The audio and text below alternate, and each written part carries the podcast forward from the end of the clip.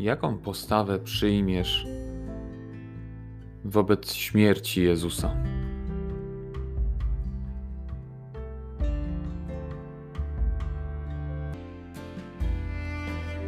Możesz powiedzieć: I tak umrze, więc powinniśmy na tym jak najwięcej skorzystać. Dobrze sprzedać tę śmierć Jezusa, przyciągnąć jak najwięcej osób do wiary, i od razu będziemy wtedy lepsi w oczach Boga.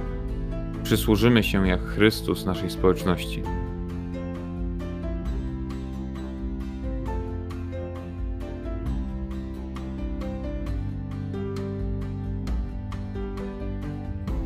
Możesz też stwierdzić, że nie ma sensu sprzedawać Jezusa. Lepiej udawać, że nic się nie dzieje, być głuchym na codzienne słowo Chrystusa o tym, że cierpienie jest konieczne do zbawienia. Możesz być jak Piotr, mężnym obrońcą Pana, który w momencie próby ucieka. Jeśli pojawia się cierpienie, uważa się za usprawiedliwionego. Możesz, możesz to wszystko, ale, ale to nie będzie dla ciebie dobre.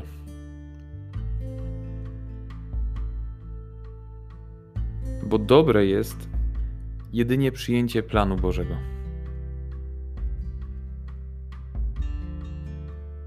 Nasze plany opierają się o przypuszczenia, domysły, założenia. Jego plany są pewnością.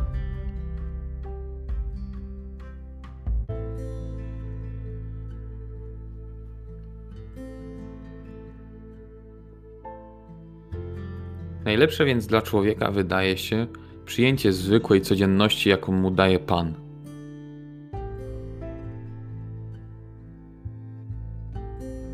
Gdy jesteśmy szczęśliwi, szczęśliwi, cieszmy się, a gdy chorzy i nieszczęśliwi, również to przyjmijmy, mając na uwadze pewnik, który wynika z naszej wiary, czyli że Bóg jest dobry.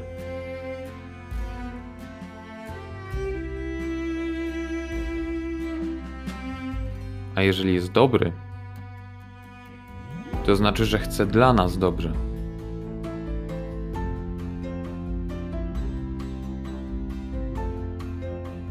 Oprócz tego, że Bóg jest świadomy swojej wszechwiedzy i wszechmocy, stworzył nas jako stworzenia wolne, bo jedynie wolni możemy prawdziwie kochać. A Bóg chce nas obdarzyć tym, co ma najlepsze miłością.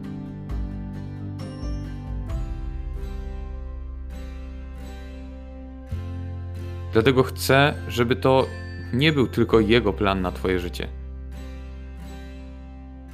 On chce, żebyście wspólnie ustalili własne marzenia.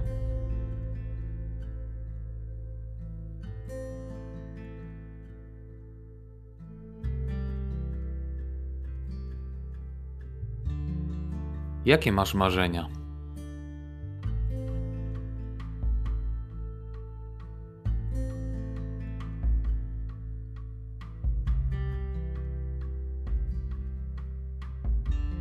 Czy one faktycznie dadzą ci więcej szczęścia?